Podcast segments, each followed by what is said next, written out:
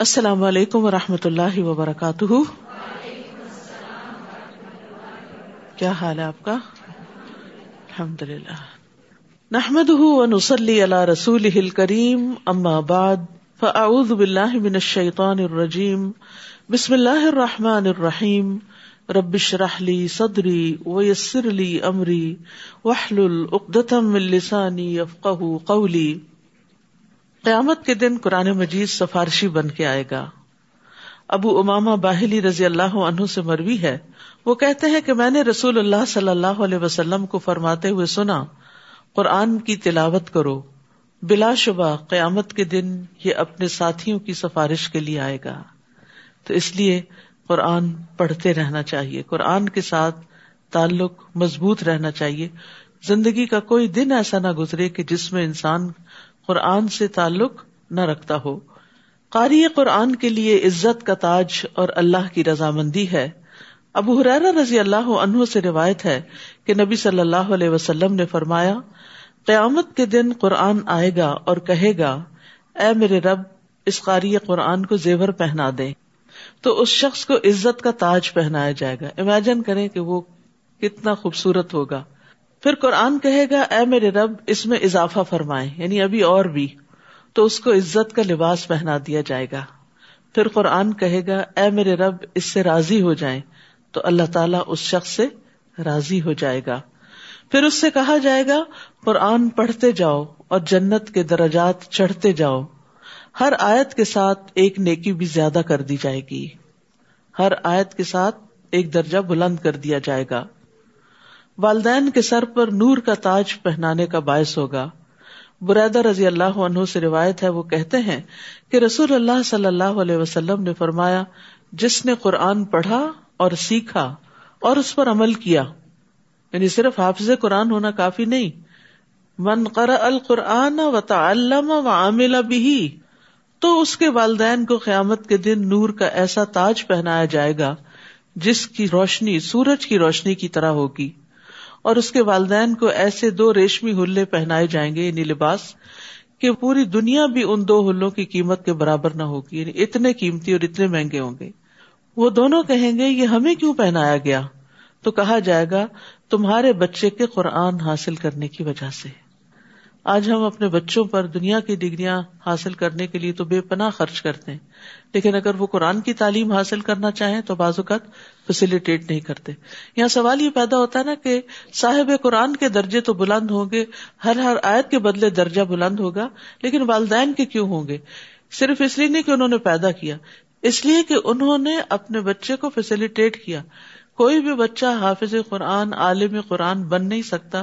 جب تک اس کے ماں باپ کا اس پر ہاتھ نہ ہو اور وہ مسلسل اس کے لیے اپنا خون نہ چلا رہے ہو کیونکہ بچہ ہی حفظ نہیں کرتا، ماں باپ کو شاید اس سے دگنی محنت کرنی پڑتی ہے۔ تو وہ اس کا ایک اعزاز ہوگا اور اس کا ایک بدلا ہوگا کہ اس کو قیامت کے دن اتنا بڑا اجر ملے گا۔ سولہواں پارا اعوذ باللہ من الشیطان الرجیم۔ بسم اللہ الرحمن الرحیم۔ قال، ألم أقل لك إنك لن تستطيع معي صبرا؟ قال، إن سألتك عن شيء بعدها فلا تصاحبني. قد بلغت من لدني عذرا شروع کرتی ہوں اللہ کے نام سے، جو بے انتہا مہربان، نہایت رحم فرمانے والا ہے۔ قال علم اقل لن تستطيع معي صبرا۔ خضر علیہ السلام نے کہا، میں نے کہا نہ تھا کہ تم میرے ساتھ کبھی صبر نہ کر سکو گے۔ تو حصول علم کے لیے صبر شرط ہے۔ موسا نے کہا، اگر اس کے بعد میں نے کوئی بات پوچھی، تو پھر مجھے اپنے ساتھ نہ رکھنا۔ اب میری طرف سے آپ پر کوئی عذر باقی نہ رہے گا۔ چنانچہ پھر وہ دونوں چل کھڑے ہوئے، اگلی مہم کی طرف۔ یہاں تک کہ وہ دونوں ایک بستی والوں کے پاس آئے اور ان سے کھانا مانگا، مگر ان لوگوں نے ان کی ضیافت کرنے سے انکار کر دیا۔ وہاں انہوں نے ایک دیوار دیکھی جو گرا چاہتی تھی۔ خزر نے اس دیوار کو پھر سے قائم کر دیا۔ موسا نے خزر سے کہا، اگر آپ چاہتے تو ان سے اس کام کی اجرت لے سکتے تھے۔ خزر نے کہا، اب میرا اور تمہارا ساتھ ختم ہوا۔ اب میں آپ کو ان باتوں کی حقیقت بتاتا ہوں جن پر آپ صبر نہ کر سکے۔ کشتی کا معاملہ تو یہ تھا کہ وہ چند مسکینوں کی ملکیت تھی۔ تو اس سے مسکین کی ڈیفینیشن کا بھی پتا چلتا ہے کہ بعض اوقات زکوٰۃ کا مستحق کوئی ایسا شخص بھی ہو سکتا ہے۔ آپ کو معلوم ہے نا کہ زکوٰۃ کے مستحق میں فقرا اور مساکین ہے تو مسکین کون ہوتا ہے؟ مسکین وہ ہوتا ہے جس کے پاس ہو لیکن انف نہ ہو۔ بعض لوگ یہ سوال لے کر آتے ہیں کہ وہ ہماری بہن ہے، ان کے پاس گھر تو ہے، لیکن شوہر فوت ہو گئے ہیں، بچوں کا کوئی بزنس نہیں، کھانے کو بھی نہیں، تو اب کیا کیا جائے؟ ان کے پاس گھر ہے۔ تو گھر ہونے سے کوئی شخص مسکین کی کیٹیگری سے باہر نہیں آتا اگر اس کے پاس کھانے پینے اور بیسک ضروریات کے لیے نہیں۔ یعنی یہاں مسکینوں کے پاس ایک شپ تھا، یہ کشتی تھی بہت بڑی۔ لیکن اس سے اتنی آمدنی حاصل نہیں ہوتی تھی کہ جس سے وہ اپنی ضروریات زندگی کو پورا کر سکے تو اس لیے بعض اوقات کسی شخص کے پاس کوئی پراپرٹی ہو سکتی ہے، وہ سیل ہی نہ ہو رہی ہو، لیکن دو وقت کا کھانا نہیں ہے اس کے پاس۔ تو ایسی صورت میں اس شخص کو زکات دی جا سکتی ہے۔ ہاں جس کے پاس ڈیلی آمدنی یا ماہوار یا ویسے اس کے پاس بہت کچھ ہے تو پھر وہ مسکین نہیں ہوتا۔ کشتی کا معاملہ تو یہ تھا کہ وہ چند مسکینوں کی ملکیت تھی جو دریا پر محنت مزدوری کرتے تھے۔ میں نے چاہا کہ اس کشتی کو ایبدار کر دوں، کیونکہ ان کے آگے ایک ایسا بادشاہ تھا جو ہر کشتی کو زبردستی چھین لیتا تھا۔ تو بات یہ ہے کہ بعض اوقات زندگی میں ایسے نقصان ہو جاتے ہیں کہ انسان کو اس کی مسلحت اور حکمت سمجھ میں نہیں آتی اور انسان اس پر پریشان ہوتا ہے۔ کہ ایسا کیوں ہو گیا میرے ساتھ؟ تو اس کے پیچھے کیا فائدہ ہے وہ اللہ کو معلوم ہوتا ہے۔ تو یہاں بھی وہی چیز ہمیں نظر آ رہی ہے کہ مسکینوں کی ایک آمدنی کا ذریعہ تھا اور انہوں نے اس کو بھی خراب کر دیا۔ لیکن یہ کہ وہ اس لیے کیا تھا کہ تاکہ یہ کشتی اگر ایب دار ہوگی تو ان کے ہاتھ سے پوری نہیں جائے گی، ورنہ بادشاہ چھین لے گا۔ اور لڑکے کا قصہ یہ ہے کہ اس کے والدین مومن تھے۔ ہمیں اندیشہ ہوا کہ یہ لڑکا اپنی سرکشی اور کفر کی وجہ سے ان پر کوئی مصیبت نہ لا کھڑی کرے۔ تو اللہ سبحان تعالیٰ کس طرح اپنے دوستوں کے لیے حسن تدبیر کرتا ہے۔ بظاہر تکلیف دہ معاملہ ہوتا ہے، لیکن اس کے باطن میں اللہ کی رحمت ہوتی ہے۔ تو مومن کے لیے اللہ کی تقدیر اپنی خواہش سے بہتر ہوتی ہے۔ یعنی بعض اوقات آپ کی خواہشات ہوتی ہیں آپ دعائیں کرتے ہیں، مثلاً کوئی عورت پریگنٹ ہوتی ہے، وہ اپنے آنے والے بچے کے لیے دعائیں، اس کی صحت کے لیے، اس کی زندگی کے لیے بہت سی دعائیں کرتی ہے، اس کے بہت سے خواب دیکھتی ہے، میں اپنے بچے کو یہ بناؤں گی، ایسا اور ایسا کروں گی۔ لیکن جب بچہ پیدا ہوتا ہے تو وہ بیمار ہوتا ہے یا معذور ہوتا ہے، تو اس کے دل کے اندر ایک ڈاؤٹ آ جاتا ہے کہ کیا میری دعائیں قبول نہیں ہوئی یا مجھے دعائیں کرنی نہیں چاہیے۔ تو ایسا نہیں، بات یہ ہے کہ اللہ کو معلوم ہے کہ ماں کیا چاہتی ہے اور بچے کے حق میں کیا بہتر ہے۔ یا پھر اس ماں ہی کے حق میں آئندہ اس بچے کی وجہ سے کتنی بھلائیاں لکھی ہوئی ہیں جو اس کے بغیر حاصل نہیں ہو سکتی۔ تو یہاں پر بھی ہمیں یہ نقطہ یاد رکھنا چاہیے کہ بہت دفعہ ہماری دعاؤں کے برعکس ہمارے کام ہو جاتے۔ ہماری خواہشات کے برعکس چیزیں ہو رہی ہوتی ہیں۔ ہم ایک چیز چاہتے ہیں، اس سے محبت کرتے، وہ ہمیں حاصل ہی نہیں ہوتی۔ قطع کہتے ہیں کہ جب یہ لڑکا پیدا ہوا تھا تو اس کے والدین بہت خوش ہوئے تھے۔ اور جب وہ قتل ہوا تو بہت غمگین ہوئے۔ آپ سوچیے ایک بیٹا ہو کسی کا اور وہ بھی بڑی دعاؤں اور تمنا سے لیا گیا ہو اور پھر اس کے بعد اس کو قتل کر دیا جائے تو ماں باپ کے دل پر کیا بیتے گی؟ ایسے کئی واقعات آپ سنتے ہیں۔ تو یہاں بھی یہی ہوا۔ لیکن یہاں حکمت کیا تھی کہ اگر یہ لڑکا زندہ رہتا تو اس کے والدین تباہ ہو جاتے۔ چونکہ والدین نیک تھے تو اللہ تعالیٰ نے ان کو ایک بڑی آفت مصیبت سے بچا لیا جو ان کے اپنے گھر میں پیدا ہو گئی تھی۔ تو اس لیے انسان کو اللہ کی تقدیر پر راضی رہنا چاہیے، کیونکہ مومن کے لیے اللہ کی تقدیر جسے وہ ناپسند کرتا ہے بازو کا تمہارا دل بہت گھٹتا ہے نا کہ یہ چیزیں ایسے کیوں ہو رہی ہیں۔ تو وہ اس تقدیر سے بہتر ہے جسے وہ پسند کرتا ہے یعنی بندہ جو چیز اپنے لیے چاہتا ہے، اس سے بہتر ہے جو اللہ کا فیصلہ ہوتا ہے۔ بظاہر تکلیف دہ ہی کیوں نہ ہو۔ رسول اللہ صلی اللہ علیہ وسلم نے فرمایا، جس بچے کو خزر علیہ السلام نے قتل کیا تھا، وہ کافر پیدا ہوا تھا۔ اگر وہ زندہ رہتا، تو اپنے والدین کو سرکشی اور کفر پہ مجبور کر دیتا۔ تو ماں باپ کا بھی ایمان جاتا، کیونکہ بعض اوقات ماں باپ بچوں کی محبت کے ہاتھوں انہیں کا دین یا انہیں کے طریقے اختیار کر لیتے ہیں۔ اور یہاں یہ بھی یاد رکھیے کہ کبھی بھی تقدیر کے فیصلے پہ اللہ کو الزام نہ دے کہ وائی می، اللہ آپ نے میرے لیے یہ کیوں لکھا یا یہ چیز کیوں زندگی میں پیش آئی؟ عبادہ بن سامد سے روایت ہے، وہ کہتے ہیں کہ ایک آدمی نبی صلی اللہ علیہ وسلم کے پاس آیا اور کہنے لگا اللہ کے نبی کون سا عمل افضل ہے؟ آپ نے فرمایا اللہ پر ایمان لانا، اس کی تصدیق کرنا، اس کے راستے میں جہاد کرنا۔ اس نے کہا، اللہ کے رسول، میں اس سے آسان عمل چاہتا ہوں۔ یعنی میرے میں اتنی ہمت نہیں کہ یہ سب کچھ کر سکوں۔ آپ نے فرمایا، اب وہ درگزر کرنا اور صبر کرنا۔ اس نے کہا، اللہ کے رسول، میرا ارادہ تو اس سے بھی آسان عمل کا ہے۔ آپ نے فرمایا کہ اللہ تمہارے بارے میں جو فیصلہ کر دیں، اس پر اللہ تبارک و تعالیٰ کو الزام نہیں دینا۔ یعنی کچھ بھی زندگی میں پیش آ جائے تو یہی سوچنا کہ اس میں بھی خیر ہوگی۔ میرے رب نے مجھ پہ ظلم نہیں کیا۔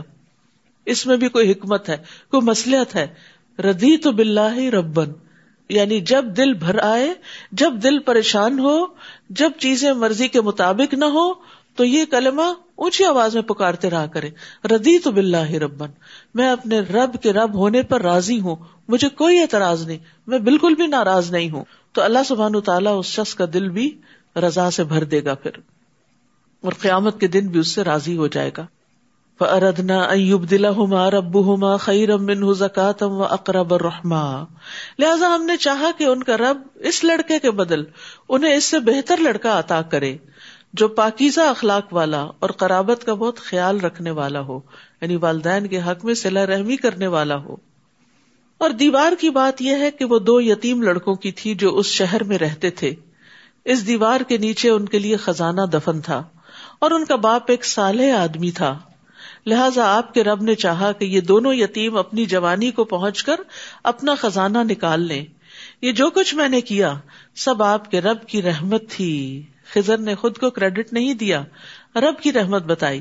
میں نے اپنے اختیار سے کچھ بھی نہیں کیا یعنی یہ تو اللہ کے احکام تھے جو میرے پاس آئے تھے، اور میں ان احکامات کی پیروی کر رہا تھا۔ یہ ہے ان باتوں کی حقیقت جن پر آپ صبر نہ کر سکے۔ تو اللہ تعالیٰ کے احکامات دو طرح کے ہوتے ہیں۔ ایک شرعی احکامات ہوتے ہیں، جو پیغمبروں کو وہی کے ذریعے دیے جاتے ہیں، قرآن کی شکل میں، حدیث کی شکل میں، اور ایک کونی کونی احکامات، تکوینی احکامات۔ کہ جو کائنات سے متعلق ہوتے ہیں، اس کے لیے اللہ تعالیٰ نے اپنے فرشتے مقرر کر رکھے ہوتے ہیں کہ جن کے ذریعے وہ ان احکامات کی تعمیل کرواتا ہے۔ اب آپ دیکھیے کہ علیہ السلام کے لیے چونکہ حضرت خزر جو تھے، وہ ایک انسان کی شکل میں یہ سارے کام کر رہے تھے، تو انہیں بڑے اچمبے لگ رہے تھے۔ یعنی حیرت ہو رہی تھی کہ یہ سب کچھ کیا ہو رہا ہے اور کیوں ہو رہا ہے اور یہ کچھ ٹھیک نہیں ہو رہا۔ حالانکہ اسی طرح کے بہت سے کام فرشتے ہر وقت کر رہے ہوتے ہیں۔ کسی کی جان لے رہے ہیں، کہیں عذاب لا رہے ہیں، کہیں بارش برسا رہے ہیں، کہیں بجلی کڑک رہی ہے، کہیں کچھ ہو رہا ہے، تو ہم میں سے کوئی یہ نہیں کہتا کہ دس از انفیئر وہ کہتے this is part of life تو خزر علیہ السلام نے جب کیا تو وہ ان کو عجیب لگ رہے تھے۔ لیکن جب بھی کوئی شخص اللہ کے حکم سے کوئی کام کرتا ہے، وہ انسان ہو، وہ فرشتہ ہو، وہ پیغمبر ہو ہماری عقل میں اگر وہ نہیں سماتا، ہماری عقل سے وہ بالا ہے، تو اس پر ہمیں اللہ کے فیصلوں پہ راضی ہو جانا چاہیے، اس پر ایمان لے آنا چاہیے، کیونکہ اسی کے اندر خیر ہوتی ہے۔ اور یہاں جو آخری واقعہ پیش آیا کہ جس بستی والوں نے انہیں کھانا نہیں دیا، وہاں خزر نے ایک دیوار بنا دی۔ یہ دیوار کیوں بنائی گئی تھی؟ یتیم بچوں کے خزانے کو محفوظ کرنے کے لیے۔ اور کہا جاتا ہے کہ وہ باپ عالم تھا اور بچوں کے لیے بہت سی کتابیں چھوڑ کر گیا تھا جو وہ اس کے نیچے تھی یعنی خزانے سے مراد صرف مال دولت نہیں تھی، بلکہ علم کا خزانہ تھا۔ کیونکہ علم کی دولت دنیا کی دولت سے کہیں زیادہ بہتر ہوتی ہے۔ باقی دولت تو انسان کے ہاتھ سے چلی جاتی ہے، لیکن علم جو ہے، وہ انسان کے ساتھ قبر میں بھی جاتا ہے۔ یہاں سے ایک اور بڑی اہم بات پتہ چلتی ہے، وہ یہ کہ نیک آدمی کی اولاد کی حفاظت کی جاتی ہے۔ یعنی آپ اگر نیک کام کرتے ہیں، اچھے کام کرتے ہیں، تو اس کا سلا اگر آپ کو اپنی زندگی میں نظر نہیں آتا، تو آپ اولاد کی خوشیوں کی شکل میں دیکھیں گے۔ اور والدین کی نیکیوں اور اس کی عبادت کی برکت سے اولاد کو دنیا اور آخرت میں بھلائیاں ملتی ہیں۔ کیونکہ دنیا میں وہ ان کے نام سے کماتا ہے اور آخرت میں وہ والدین کی سفارش کا بھی حقدار ہو سکتا ہے۔ یعنی اگر اولاد اتنی نیک نہیں، ماں باپ بہت نیک تھے، تو اولاد کے حق میں سفارش کریں۔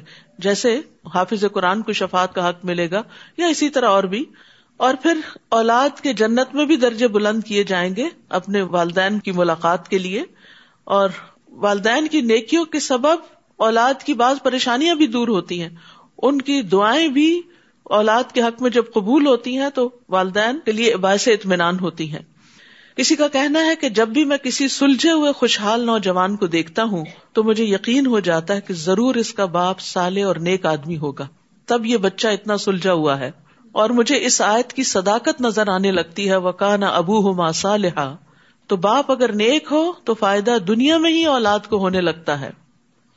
ڈاکٹر نبیل عوضی کہتے ہیں کہ مجھے جب نوافل کی ادائیگی میں سستی اور کائلی ہونے لگتی ہے تو مجھے اپنے بیٹے کی دنیا کی پریشانیاں یاد آتی ہیں کہ کہیں نوافل کی ادائیگی میں میری سستی، میری اولاد کی پریشانی کا باعث نہ بنے۔ یعنی بچے اگزام کے لیے پریشان ہیں، پڑھائی میں بزنس میں جاب میں، اپنی فیملی لائف میں، اپنے بچوں کی وجہ سے پریشان ہیں۔ تو آپ دیکھیے کہ جب والدین بزرگ ہو جاتے ہیں تو ان کا کام پھر کیا رہ جاتا ہے؟ دعائیں اور نوافل اور عبادت اور سب سے زیادہ تڑپ کے جو ماں باپ کی دعائیں ہوتی ہیں، وہ اولادی کے لیے نکلتی ہیں۔ تو اس لیے وہ کہتے ہیں کہ کانا ابو ہما صالحہ اگر ماں باپ نیک ہوں گے، خصوصاً اگر باپ نیک ہوگا، تو پھر اس کے اثرات جو ہے یہ نہیں کہ ماں نہیں، لیکن یہاں باپ کا چونکہ لفظ استعمال ہوا ہے، اس لیے ظاہری معنی کے اوپر۔ عبداللہ بن مسعود رضی اللہ عنہ جب رات میں نوافل ادا کر رہے ہوتے تھے، تو اپنے چھوٹے بچے کو سویا ہوا دیکھ کر کہتے تھے میں نجلے کا یا بنیا، اے میرے بیٹے، یہ تیرے روشن مستقبل کے لیے یعنی میں نفل پڑھ رہا ہوں۔ اور روتے ہوئے اللہ تعالیٰ کا یہ قول پڑھتے تھے وہ کانا ابو ہو ماسا کہ ان بچوں کا جن کا خزانہ محفوظ ہوا، ان کا باپ نیک تھا۔ تو میں اس لیے نیک بن رہا ہوں تاکہ میری اولاد کو پریشانی نہ ہو۔ ابن مسیب کہتے ہیں، اے میرے بیٹے، بے شک میں نے تیرے فائدے کی خاطر اپنی نماز کی رکتیں یا قیام زیادہ کر لیا۔ یعنی بچوں کے فائدے کے لیے نمازیں زیادہ کر دی اور یہ نوافل، فرض تو سب کے اپنے اپنے ہی ہوتے ہیں۔ نوافل زیادہ کر لیے۔ اس امید پر کہ تمہارے بارے میں میری حفاظت کی جائے گی۔ نہیں، مجھے تمہاری طرف سے کوئی پریشانی نہیں دیکھنی پڑے گی۔ یاد رکھیے، اولاد کی پریشانی جو ہوتی ہے، وہ ماں باپ کو اپنی پریشانی سے بھی آگے ہوتی ہے۔ وہ اپنے آپ کو بھول جاتے ہیں، اپنا دکھ بھول جاتے ہیں، لیکن بچوں کا دکھ ان سے دیکھا نہیں جاتا۔ تو پھر وہ یہی آیت تلاوت کرتے تھے وہ ابو ہو ماں صالحہ تو یاد رکھیے کہ جب اپنے بچوں کے اندر کوئی خرابی دیکھیں ان کے اندر بگاڑ دیکھیں، ان کے اندر دین سے دوری دیکھیں، تو اپنی نماز، اپنی عبادت، اپنا صدقہ خیرات اور اپنی اصلاح کی طرف توجہ دیں۔ تو ان شاء اللہ جب آپ کے اندر خیر آئے گی، تو وہ خیر بچوں میں بھی ٹرانسفر ہوگی، وہ بھی اس سے فائدہ اٹھائیں گے۔ اور اکثر لوگ بچوں کو یہ تانا بھی دیتے نا تم کیا ہو؟ تم تو اپنے ماں باپ کی وجہ سے ہی سب کچھ ہو۔ تو یہ ہر ایک کے لیے ہوتا ہے، کسی خاص بچے کے لیے نہیں ہوتا۔ سب بچے اپنے ماں باپ ہی کی وجہ سے کچھ بنتے ہیں۔ یعنی اللہ کا فضل تو آبیسلی ماں باپ پر ہوتا ہے کہ وہ جو بچوں کے اندر محنت کرتے ہیں، لیکن بچے والدین ہی کی وجہ سے آگے بڑھتے ہیں۔ وہ والدین ہی ان کو یہودی یا عیسائی یا مجوسی بنا دیتے ہیں، یا پھر یہ کہ دین فطرت پر لے آتے ہیں۔ تو یہ ایک بہت بڑا کردار ہوتا ہے ماں باپ کا یعنی پیرنٹنگ میں یہ اصول ہمیشہ یاد رکھیں۔ ہم بظاہر بہت سارے طریقے اختیار کرتے ہیں، لیکن یہ والی بات بھول جاتے ہیں کہ بچہ اگر جھوٹ بول رہا ہے تو کہیں ہم نے تو نہیں بولا۔ بچے نے اگر کہیں کوئی چیز آگے پیچھے ہیرا پھیری کی کئی بچپن میں ہم نے بھی تو ایسا غلط کام نہیں کیا تھا۔ تو ان شاء اللہ جب آپ اپنی اصلاح کر لیں گے، آپ اپنی غلطیوں پر توبہ کر لیں گے، تو پھر ان شاء اللہ آپ کے بچوں کے اندر بھی خیر ہوگی۔ وہ یس الون کا انزل کرنین کلسا اتلو علیہ کم من ذکرا لوگ آپ سے ذل کرنین کے بارے میں پوچھتے ہیں۔ آپ انہیں کہیے کہ ابھی میں اس کا کچھ حال تمہیں سناؤں گا۔ بلا شبہ ہم نے اسے زمین میں اقتدار بخشا تھا اور ہر طرح کا ساز و سامان بھی دے رکھا تھا۔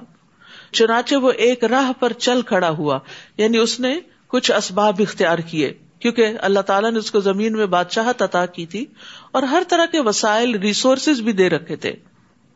تو جب اللہ تعالیٰ وسائل دے، اختیار دے، اقتدار دے، تو انسان کو اچھے اچھے کاموں میں اپنے ان سب چیزوں کو استعمال کرنا چاہیے۔ حتیٰ کہ وہ سورج غروب ہونے کی حد تک پہنچ گیا۔ اسے یوں معلوم ہوا جیسے سورج سیاہ کیچڑ والے چشمے میں ڈوب رہا ہے۔ وہاں اس نے ایک قوم دیکھی۔ ہم نے کہا، اے ذوالقرنین، تجھے اختیار ہے، خواہ تو ان کو سزا دے یا ان سے نیک رویہ اختیار کرے۔ یعنی ہم نے تجھے اتنی اتارٹی دی ہے کہ چاہے تم ان کو سزا دو یا ان پہ احسان کرو، کوئی فرق نہیں پڑتا۔ تو ہم تم سے نہیں پوچھیں گے۔ ذوالقرنین نے کہا، جو شخص ظلم کرے گا، اسے تو ہم بھی سزا دیں گے۔ پھر جب وہ اپنے رب کی طرف لوٹایا جائے گا، تو وہ اور بھی سخت عذاب دے گا۔ یہ ہے انصاف کی بات۔ وہ اما من آمن و امل صالحا فلح جزا انل حسن و سنقول من امرنا یسرا البتہ جو ایمان لے آیا اور نیک عمل کیے، اسے اچھا بدلہ ملے گا اور اسے ہم اپنے آسان سے کام کرنے کو کہیں گے۔ یعنی نیک لوگوں کے لیے زندگی میں دنیا میں بھی آسانیاں ہوتی ہیں۔ پھر وہ ایک اور راہ پہ چل پڑا یعنی کچھ اور اسباب اختیار کیے۔ حتیٰ کہ وہ طلوع آفتاب کی حد تک جا پہنچا یعنی مشرقی کنارے پہ جا پہنچا۔ اسے ایسا معلوم ہوا کہ سورج ایسی قوم پر طلوع ہو رہا ہے کہ سورج اور اس کی قوم کے درمیان ہم نے کوئی آڑ نہیں بنائی۔ واقعہ ایسا ہی تھا اور ذوالکرنین کو جو حالات پیش آئے، اسے ہم خوب جانتے ہیں۔ پھر وہ ایک تیسری راہ پر چل پڑا، حتیٰ کہ وہ دو بلند گھاٹیوں کے درمیان جا پہنچا۔ وہاں ان کے پاس اس نے ایسی قوم دیکھی جو بات بھی نہ سمجھتی تھی۔ وہ کہنے لگے ایز القرنین یاجوج اور ماجوج نے اس زمین میں فساد مچا رکھا ہے۔ اگر ہم آپ کو کچھ چندہ اکٹھا کر دیں تو کیا آپ ہمارے اور ان کے درمیان ایک دیوار چن دیں گے؟ یعنی ہماری مدد کریں۔ ذوالقرنین نے جواب دیا، میرے رب نے مجھے جو مالی قوت دے رکھی ہے وہ بہت ہے۔ یعنی مجھے تمہارے مال کی ضرورت نہیں۔ منصف بادشاہ تھا نا۔ تو جو منصف بادشاہ ہوتے ہیں، وہ لوگوں کی خیر کا پیغام لے کے جاتے ہیں، نہ کہ وہاں سے کچھ فائدے سمیٹنے جاتے ہیں۔ تو مجھے جو میرے رب نے مال دیا ہے، وہ میرے لیے بہت ہے۔ تم بس بدنی قوت سے میری مدد کرو یعنی محنت کر کے۔ تو میں ان کے اور تمہارے درمیان بند بنا دوں گا۔ تو جاجوج ماجوج تم تک نہیں پہنچ سکیں گے۔ تو اس سے یہ پتا چلتا ہے کہ ایک عادل بادشاہ جو ہے، وہ اپنے رعایا کے حقوق کی حفاظت کرتا ہے۔ ان کی ضروریات کو پورا کرتا ہے، ان کی سرحدوں کی اصلاح کرتا ہے۔ اور جس مال کو وہ بیت المال میں جمع کرتا ہے، ان کو وہ اچھے کاموں اور اچھے پروجیکٹس میں استعمال کرتا ہے۔ اور اچھا انتظام کرنے کے لیے بادشاہ پہ تین شرائط عائد ہوتی ہیں۔ پہلی بات، اس خزانے میں سے اپنے لیے کچھ خاص نہ کرے۔ یعنی وہ اس خزانے پہ اپنا ذاتی تصرف نہ کرے اور اس پر یہ نظر نہ رکھے کہ میں اسے کیا فائدہ اٹھاؤں۔ دوسرا یہ ہے کہ سب سے پہلے ضرورت مندوں پر خرچ کرنے سے ابتدا کرے اور ان کی مدد کرے۔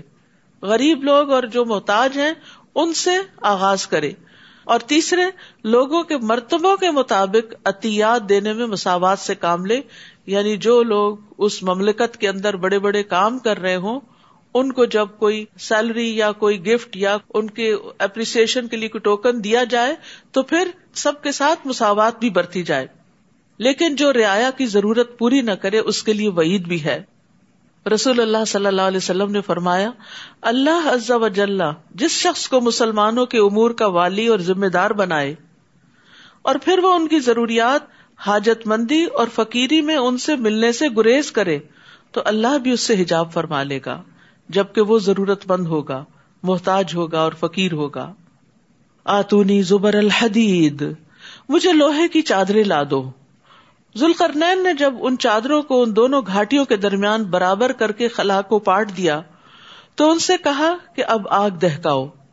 حتیٰ کہ جب لوہے کی چادریں آگ کی طرح سرخ ہو گئی تو اس نے کہا، اب میرے پاس پگھلا ہوا تانبا لاؤ کہ میں ان چادروں کے درمیان بہا کر پیوس کر دوں یعنی اس کو بالکل برابر کر دوں۔ تو اس سے یہ پتا چلتا ہے کہ ذوالکرین نے سارا کام اپنے ہاتھ میں نہیں لیا ہوا تھا، بلکہ اس کو ڈیلیگیٹ کیا اور سب کا تعاون بھی حاصل کیا۔ تو جو لوگ مل جل کر کام کرتے ہیں، کوئی چادریں لا رہا ہے اور کوئی ان کو تپا رہا ہے اور کوئی تانبا پگھلا رہا ہے اور پھر کوئی الٹا رہا ہے، تو اس سے کیا ہوتا ہے، بہت بڑے بڑے کام ہو جاتے ہیں۔ اور جب ہم اکیلے ہی سب کام کرنے کو چل پڑتے ہیں اور اپنے ہی ہاتھ میں سب کچھ لے لیتے ہیں، تو پھر بڑا کام نہیں ہو سکتا۔ اس لیے نیکی کے کاموں میں جہاں دوسروں سے تعاون کرنا چاہیے، وہاں دوسروں کا تعاون بھی خوشی سے لینا چاہیے۔ ان کو ویلکم کرنا چاہیے۔ ان کی آئیڈیاز کو ویلکم کرنا چاہیے۔ ان کی مدد لینے کو خوشی کا باعث سمجھنا چاہیے کہ آپ ان کو نیکی کا موقع دے رہے ہیں۔ کیونکہ بازو کا ہم یہ کہتے کیا کسی کو تکلیف دینی، کیا اس کو کہنا؟ نہیں۔ جب آپ کسی کو کچھ کہتے ہیں تو اس کو بھی ایک اچھے کام کا موقع ملتا ہے۔ بعض لوگ ہوتے ہیں، ان کو نیکی کے کام کے اور بڑے بڑے کاموں کے بڑے خوبصورت آئیڈیاز آتے رہتے لیکن کچھ لوگوں کا دماغ اس طرح کام نہیں کرتا۔ کچھ لوگ جو ہے وہ دور تک دیکھ سکتے ہیں چیزوں کو اور کچھ لوگ قریب کی چیزیں بھی انہیں سمجھ نہیں آتی کیا کرنی ہے۔ تو ایسے میں جن لوگوں کو اللہ نے ذہنی صلاحیت دی ہو لیڈرشپ کے مقام پر فائز کیا ہو، انہیں چاہیے کہ وہ بندوں سے کام لینا بھی جانے۔ یعنی ایک بہت بڑی کوالٹی ہوتی ہے کہ آپ کسی کو کام لگا دے ایک ہے آپ خود محنت مزدوری کرے جیسے کوئی مزدور کر رہا ہوتا ہے۔ ایک ہے کوئی ایسا بزنس شروع کرتا ہے کہ ہزار لوگوں کو محنت مزدوری پہ لگا دیتا ہے۔ کتنے لوگوں کی جاب نکال دیتا ہے اس میں سے۔ تو یہ ظاہر آبیسلی ایک بڑا کام ہے۔ تو ہمیشہ صرف خود ہی کام کرنے کا نہ سوچے دوسروں کو بھی کام لگائیں۔ اسی طرح گھر کے اندر بھی اپنے بچوں کو بھی ساتھ کام لگائیں اور اکٹھے کام کرنے سے باہم محبت بھی پیدا ہوتی۔ فمستا لہو نقبہ اس طرح یہ بند ایسا بن گیا کہ یاجوج ماجوج نہ تو اس کے اوپر چڑھ سکتے تھے اور نہ ہی اس میں کوئی سوراخ کر سکتے تھے۔ ذوالکر نین کہنے لگا، یہ میرے رب کی رحمت سے بن گیا ہے۔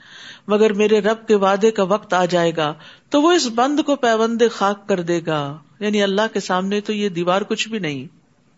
اور میرے رب کا وعدہ برحق ہے۔